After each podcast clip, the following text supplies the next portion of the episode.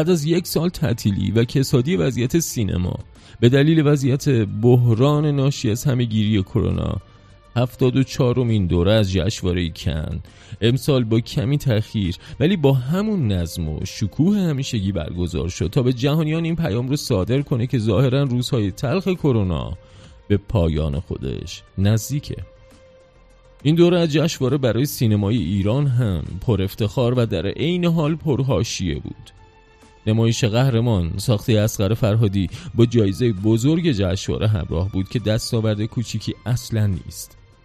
البته جدای از این هیئت داوران امسال به ریاست سپایک لی توی انتخاب برخی از جوایز روی کرده متفاوتی رو دنبال کردن که واکنش های ضد و نقیزی رو هم از سوی رسانه ها به همراه داشت.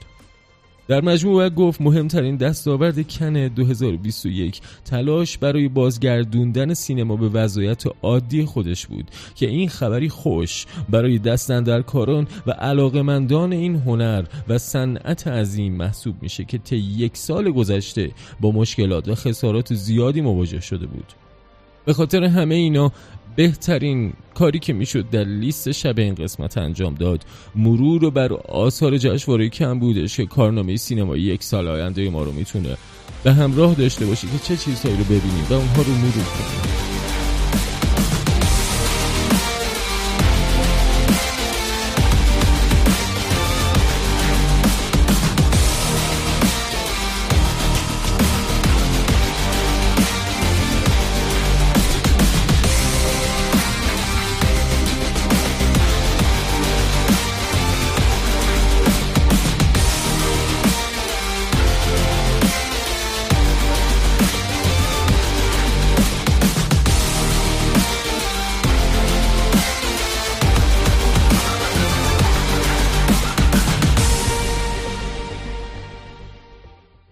اما قبل از همه چیز برگزیدگان و برندگان این جوایز رو خدمتتون میگم تا آشنایی راحتتر و بهتری نسبت به این آثار داشته باشید. نخل طلای 74 رومین دوره از جشنواره کن رسید به فیلم تیتان اثر جویا دو کورنو. بهترین کارگردان این جشنواره لو کاراکس با فیلم آنت انتخاب شد. جایزه ویژه داوران به فیلم خاطرات یا مموریا ساخته آپیچات پونگ ویراستاکول بهترین بازیگر مرد کلیب لندری جونز با فیلم نیترام جایزه بزرگ به فیلم قهرمان ساخته اسخر فرهادی رسید. بهترین فیلم نامه هم مال ریوسوکه هاماگوچی با فیلم درایف ما کار یا ماشین من رو بران بود. جایزه بهترین بازیگر زن هم رسید به رنات رینسوه مال فیلم بدترین آدم دنیا یا The Worst Person in the World. و نخل طلای افتخاری هم به جودی فاستر و همچنین مارکو بلوکیو رسیدش. و حالا بریم بپردازیم به مرور آثار نمایش در اومده تو این رویداد بزرگ سینمایی تا نقشه راه سینما تو سال جاری رو پیش بینی کنیم. این شما با لیست شب از رادیو زد.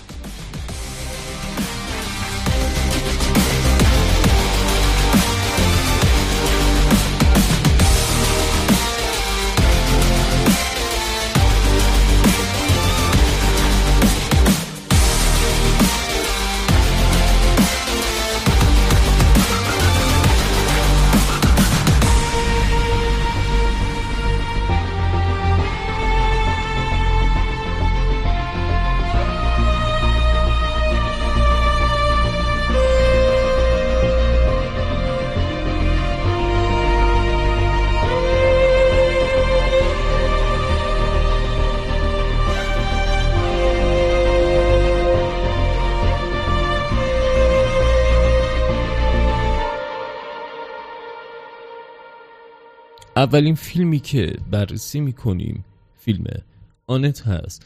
با که ساخته لوس کاراکس هست که خدمتتون ارز کردم جایزه بهترین کارگردانی جشنواره کن رو گرفت.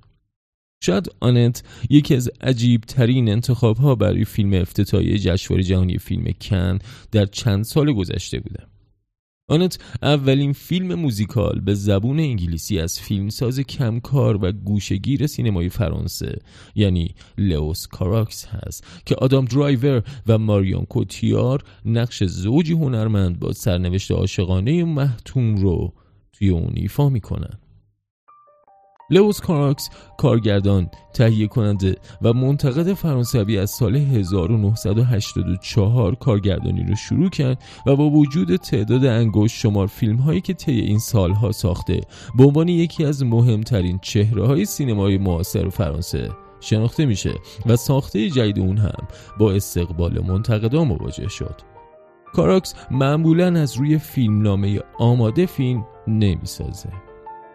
با یک ایده مرکزی و چند تا شخصیت فیلم برداری رو شروع می‌کنه و داستان طی فیلم برداری قوام پیدا می‌کنه به همین دلیل کار با اون سخت جلو میره. لوس کاراکس شخصیت گوشگیری داره. تو مراسم اختتامی هم روی سن نرفت و بازیگراش جایزه بهترین کارگردانی رو برای اون گرفتن. فیلم آنت با نمونه های شاخص ژانر موزیکال تو سالهای گذشته متفاوته و معلوم نیست از سوی مخاطب عام با چه واکنشی همراه شه. من در باب اسخر فرهادی حرف دارم. خیلی نقد ها که به نظر من بی انصافانه بودش سراغ اون رفتش. البته از سوی یک گروه تقریبا میشه گفت معلوم الحال. ولی می‌رسیم به فیلم قهرمان هیرو ساخته استاد اسقر فرهادی. سیزدهمین فیلم بلند اسقر فرهادی روایتگر داستان رحیم با بازی درخشان امیر جیدیه که به دلیل بدهی تو زندانه. اون دو روز از زندان مرخصی می‌گیره پولی پیدا می‌کنه ولی درگیر مسائلی میشه که با وجود نیت خوبش شرایط تلخی براش ایجاد می‌کنن.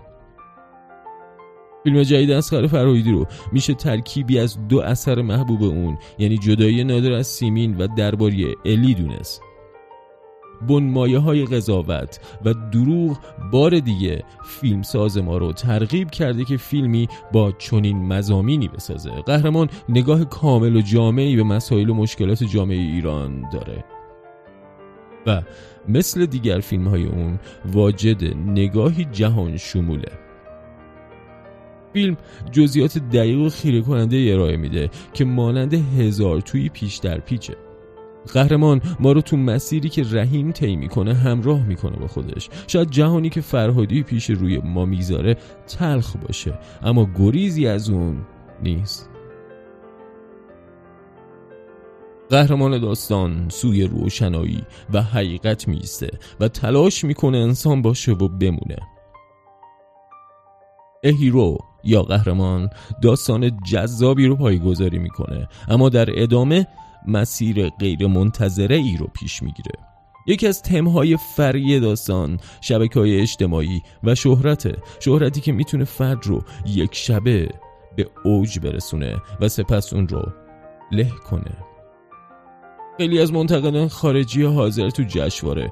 قهرمان رو بهترین فیلم اسخر فرهادی بعد از جدایی نادر از سیمین می‌دونن که جایزه اسکار بهترین فیلم خارج زبون رو برد. البته خیلی ها هم میگن قهرمان کامل ترین فیلم اسخر فرهادیه.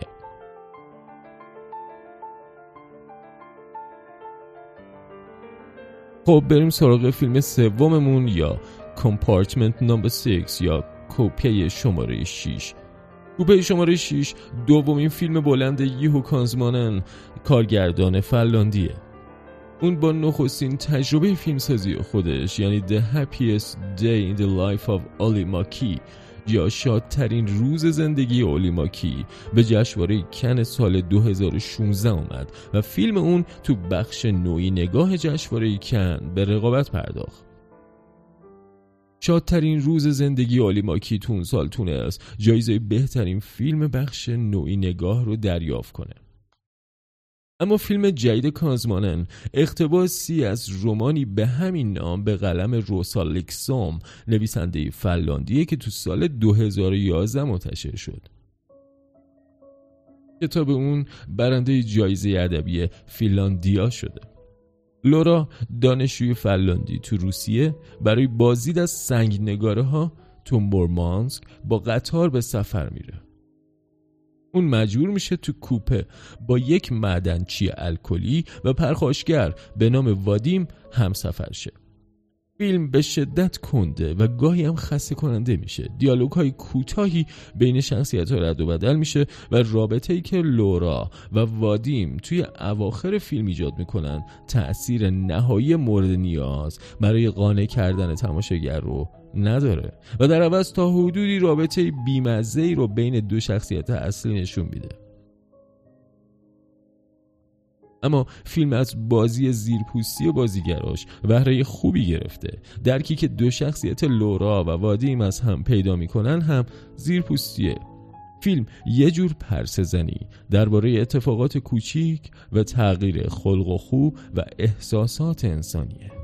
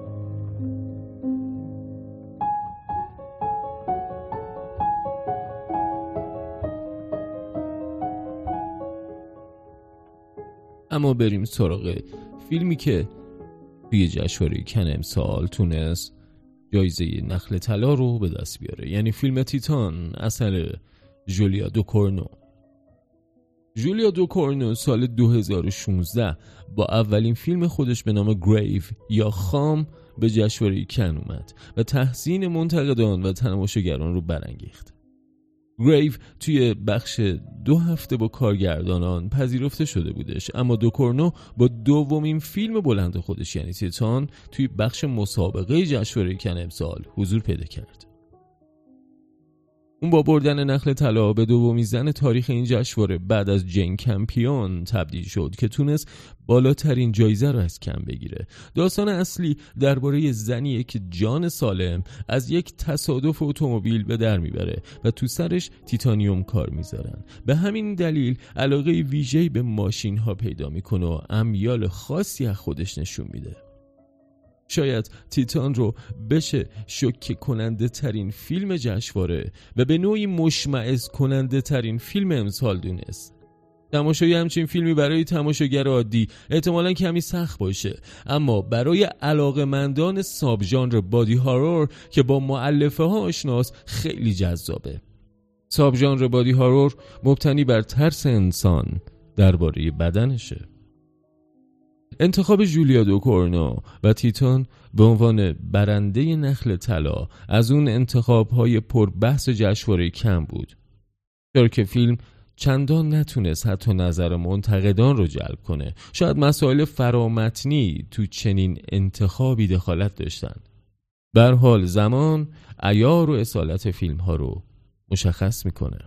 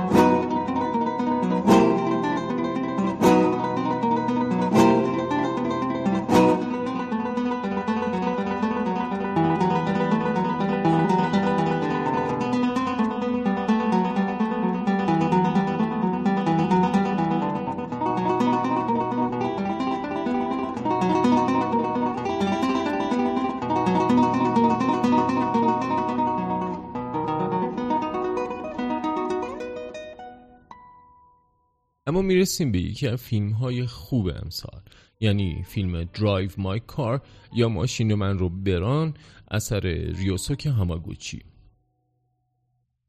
فیلم ماشین من رو بران اثر ریوسوک هاماگوچی بر اساس داستان کوتاهی از هاروکی موروکامی ساخته شده و این نوید این رو میده که یک اثر خوب هست مخصوصا برای طرفداران هاروکی موروکامی. یکی از نکات مثبت فیلم ماشین من رو برون اقتباس زیبا و وفاداران از کتابه که با وجود حفظ سبک موروکامی مسائل ارزشمندی رو با دیالوگ های ناب بیان می‌کنه تو فیلم شخصیت اصلی یک کارگردان و بازیگر موفق تئاتر که تخصص اون آثار تجربی هن. و در حال حاضر روی کار در انتظار گودوی ساموئل بکت کار می‌کنه و برای نقش اصلی دایوانیا خودش رو آماده می‌کنه. رابطه اون با همسرش اوتو که نویسنده و نمایش نام نویس موفقی پیچیده است. به تدریج یوسوکه دچار مشکلاتی میشه که بینایی یکی از چشماشو از دست خواهد داد. اوتو یعنی همسر اون رابطه خارج از عرفی با یه بازیگر جوون برقرار کرده. یوسوکه که به رابطه پی برده کوجی رو به جای خودش تو نقش دایوانیا استخدام می‌کنه و با راننده جوانش وارد دوستی میشه. ریوساک هاماگوچی کارگردان تونسته چنین داستان کوتاهی رو به یک فیلم سه ساعته تبدیل کنه بدون اون که داستانهای فرعی زائد به خط اصلی داستان مروکامی بیافزه اما فیلم گاهی هم کسل کننده و حوصله سربر میشه. شاید به دلیل سبکی که هاماگوچی برای روایت انتخاب کرده. اما بیاین تو بخش پایانی بخش اولمون در واقع از لیست شب یه فیلم دیگر هم خدمتتون معرفی کنم به نام نیترام اثر جاستین کرزل. جاستین کرزل کارگردان استرالیایی با نیترام تو روزهای پایانی جشنواره فیلم جذابی رو به نمایش گذاشت. نیترام یکی از بهترین آثار جشنواره کن امسال بود. کرزل به سراغ کشدار تلخ بندر آرتور تو سال 1996 رفته که بدترین قتل عام تو تاریخ استرالیا لقب گرفته و به زندگی عامل این کشدار جمعی نیترام با بازی کلب لندری جونز پرداخته.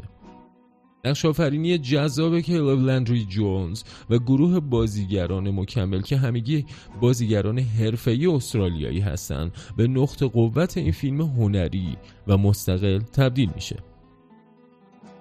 کارگردان تصویری دقیق از شخصیت قاتل در نیتروم ارائه میده.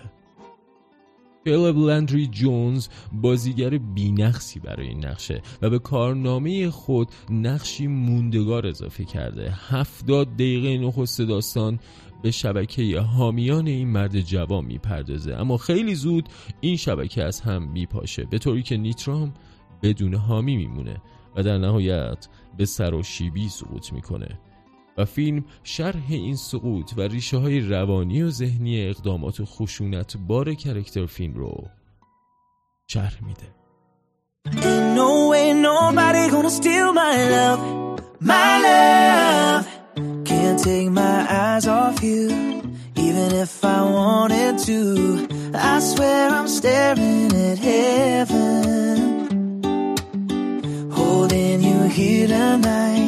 Watching all the stars align. I wanna stay for forever.